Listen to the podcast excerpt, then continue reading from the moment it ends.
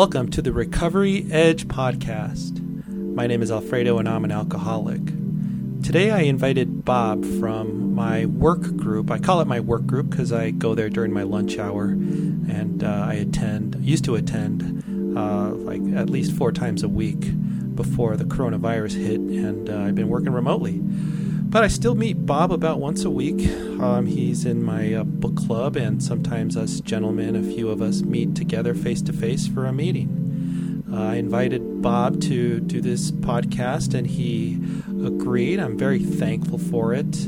Um, we're going to do this in two parts. Um, Bob has a very interesting story, and the second half of this uh, episode will come out later but I will ask him to dive more into his uh, his outlook on life as he goes through his uh, health challenges and uh, the way that his spirituality and his view on higher power have been um, carrying him through that and how he's at peace with uh, things in general. But first, I wanted to just get the uh, story, Bob's story of uh, what it was like and what happened and a little bit of what it's like now. Um, so, thanks for listening to episode number two here and joining us. And uh, with that, we'll, we'll, go ahead and get started. Thanks for being here today, Bob. Um, how about you uh, give us your sobriety date and your home group and any other fine details you'd like to share? Okay, my name is Bob and I am an alcoholic and I the last drink was on May 5th, 1988. Which means I got 32 years of sobriety. 32 years, that's awesome. What's it like to walk in Bob's shoes for a day today? It really isn't very exciting today, these days. I have some health issues, so I'm not getting around real well. I try to make um, the meeting to my home group, Happy Trudgers, down in 18th and Broadway, every day when it's meeting. How long have you been attending Trudgers now? Since May 5th, 1988. So, has it changed much? Yeah, it has changed. A lot of people have moved away. Some of the original guys. Uh, other guys have just gone to different meetings. I've kept the same meeting just because I like the people. So while we record this, uh, we're going through the coronavirus pandemic. Um, how has it impacted your meetings? How has it impacted you? Well, the way it's impacted me is the way it's impacted uh, the home group. We used to meet from noon to one, face to face, Monday through Friday. And since all the restrictions have been put in place, we can't meet face to face anymore. So we've had a Zoom meeting for two or three months. And I did not find that to be satisfactory for me. Um, so just recently we started up another, the same face to face meeting. But apparently we have instead of one meeting going on, we have a Zoom meeting, which is Zoom only. We've got a face to face meeting that meets at Union Station two days a week. And we got a face to face meeting that meets in the church for five days a week. And I think it would be good to try to collect all that and glue it back together. Have you ever experienced anything like this? No. This is unprecedented. So we're all kind of learning this together. We are, and and I I I think a lot of the changes that have been made will probably remain. Some of them will remain in effect. Yeah. Going forward, even when this thing is over. I think you're right. Um, I think you're right why don't you let's take a step back. Let's talk about your childhood um, just briefly and then you can talk about some of the events leading up to that first drink. Um, so take it away. Okay. I grew up in syracuse new york uh, in a small family, one brother, one sister. Um, we weren't rich, but we weren't impoverished either. Um, my dad ran a, a coffee shop. Ended up buying a coffee shop and and uh, had uh, had this maybe 30, 40 seat restaurant in a office building in downtown Syracuse, such as it was. Syracuse is not a very big city. Um, and it was open for only breakfast and lunch. I used to work in there, but he wouldn't let me walk, walk, talk to any customers. I stayed in the kitchen and I washed dishes. And what I learned from that experience is I don't want to be a dishwasher in a restaurant. So, uh, you know, I, I, I, you know, I was a normal, regular kid. I, uh, I got decent grades, not the world's best, but not too bad. I played sports. I played soccer in, co- in uh, high school, and I ran track. At one time, I think I set some regional records, but all the all the state records were taken by, you know, kids from New York City. What did you run? I ran the 180 yard low hurdles, and I ran the 220, and I ran the 100 yard dash. Oh, you were a speedster. I was a speedster. Probably had my first drink when I took a sip out of my father's beer. Probably sometime when I was 13, 14.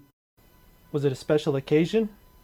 Mm, the the only special occasion it was was we had an uncle who lived in Pennsylvania, and he and his wife had come up for the weekend, and that usually involved a lot of beer drinking by my father and my uncle. My father, I believe, was a functional alcoholic. So I certainly I certainly had the gene. He he held a job, fairly successful.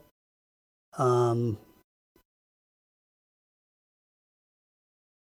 was pleasant, wasn't violent, but every night he'd have a drink when he got home, then he'd have a drink with dinner, then he'd have a drink after dinner, and fundamentally, he just wasn't there emotionally. Of course, those were in the days when men weren't supposed to have emotions. Right.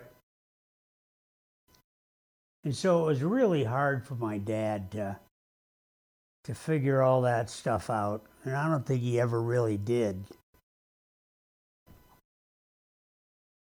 My brother, who lives a few blocks away, reminded me that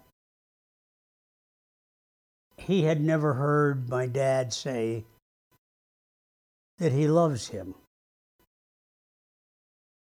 And when I thought about that, I hadn't either. Just wasn't something guys did in the 50s. You know, it was a dysfunctional family, but no more dysfunctional than a whole lot of American families. You know, lots of codependency, lots of uh, enabling, which I recognized much later. Didn't recognize it at the time. So uh, off I go to college. And the first time I got drunk was uh, I was attending college at a little liberal arts school called Colgate University. And I had a roommate who was from New York City and a roommate from Iran. And we all used to go down to the Colgate Inn, which was an old time inn in this very small town where everybody came to have dinner and have a drink. We used to go there after classes and have dinner and have a drink. And I can remember being pretty, pretty inebriated. Um, and walking back from the bar to the campus, you know, just being silly. And thinking, boy, this is fun. As my life continued, I don't think I drank alcoholically for a long, long time. By that time, I had graduated from college, gone to graduate school, uh, had a career in the Air Force, and was working for United Airlines in Chicago or San Francisco. And I can remember one incident where I had a big career disappointment, a setback. I felt like shit.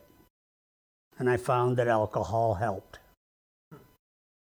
And I think that's when I started drinking alcoholically.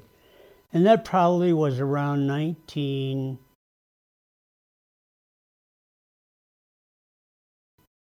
71, 72, something like that.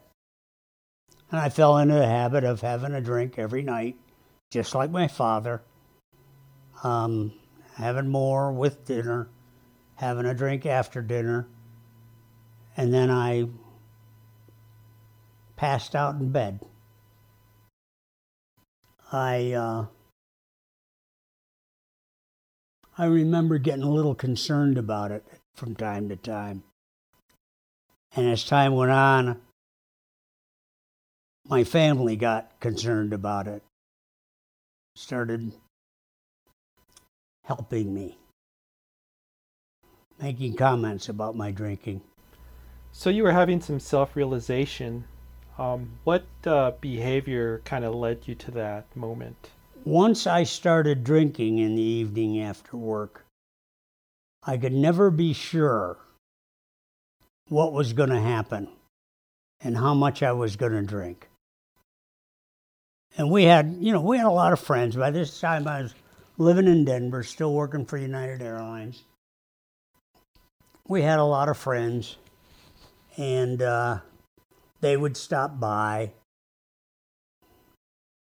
And I would, of course, always welcome them.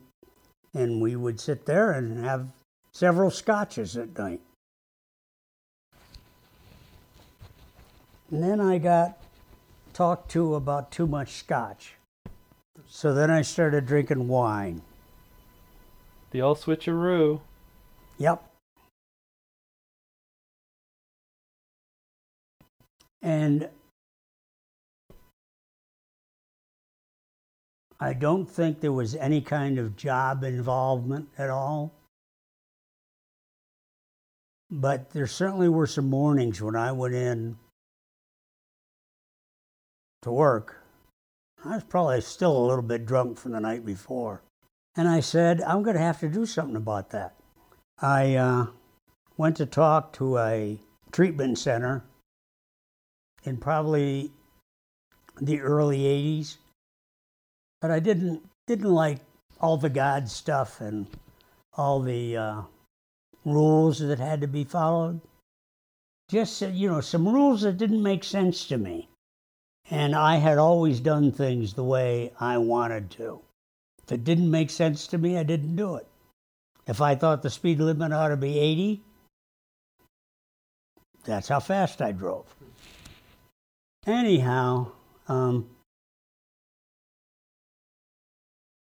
as time went on, I could see that it was becoming more and more serious. I had I don't know if you'd call them flash forwards, but I had a some kind of vague picture in my head Street Bridge. Some premonition.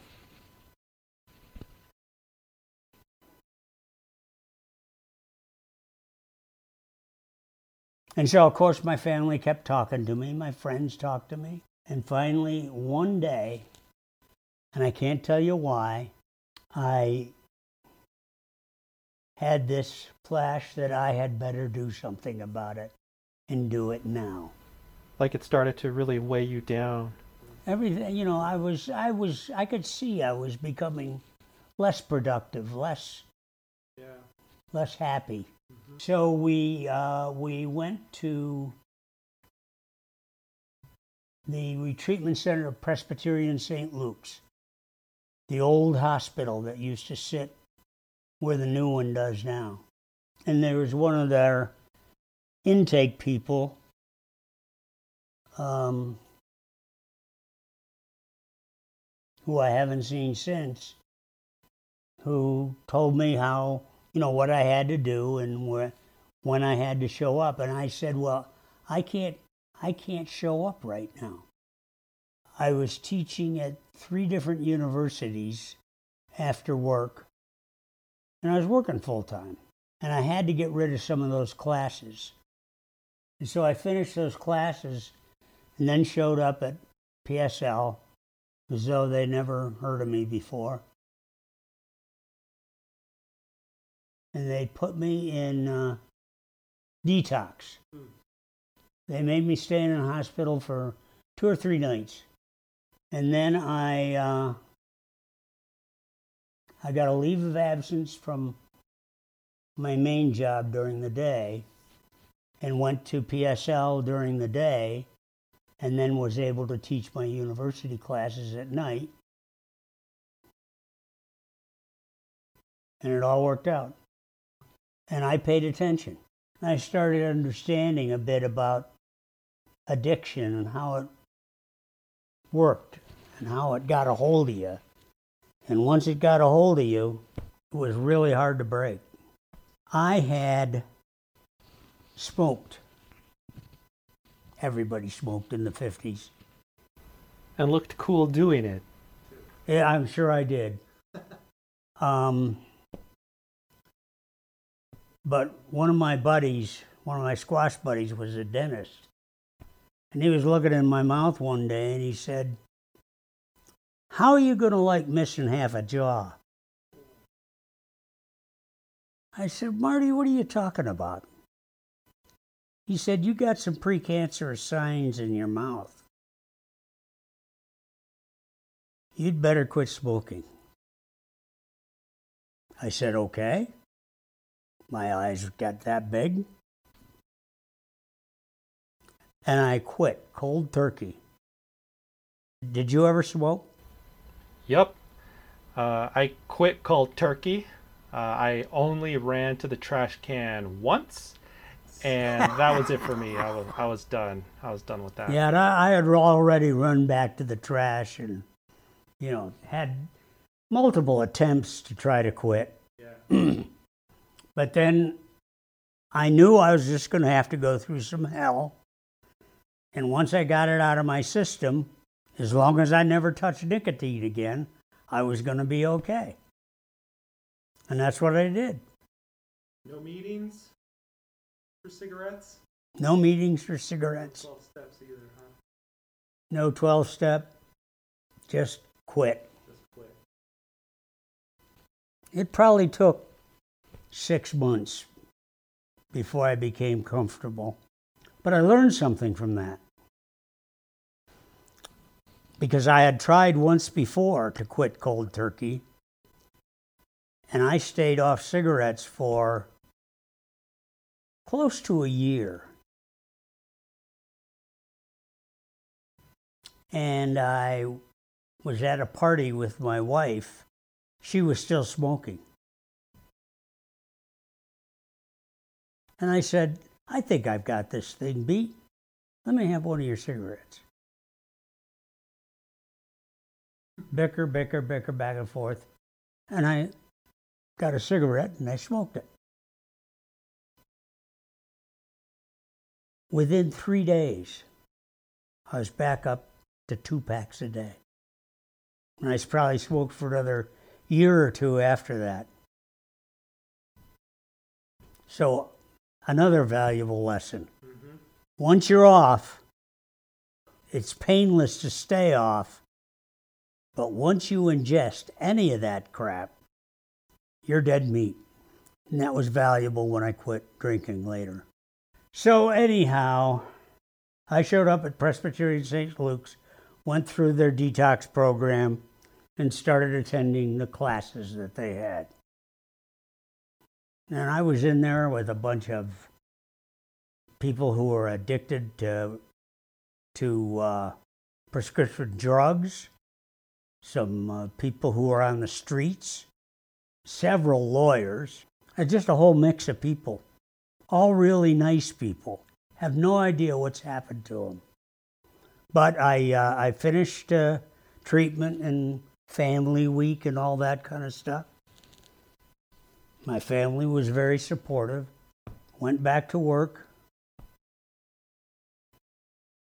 And uh, my wife introduced me to one of her coworkers about that time, just wouldn't. And she made the comment to this guy Bob just finished a treatment program. She didn't know anything about anonymity. I, was, I was thinking, I was like, what? And this guy grabbed me by the shirt collar, pulled me into his office, sat down, and he said, Have you gone to any A meetings yet? I said, I've gone to a couple. He said, You're going to start going every day. I'm going to be your sponsor. And I would, I would drive from Lakewood every day at lunchtime, come into town to go to Happy Trudgers. And my sponsor's name was Bill Whaley. And uh, he would work me through the steps all the way through and apparently did a good job at it because I've been sober ever since. Thank you for joining us on the Recovery Edge Cast, Episode 2. I'd like to thank Bob for sitting down and sharing his story. Uh, I envision the second half will be out next week or shortly thereafter. You guys are going to love it.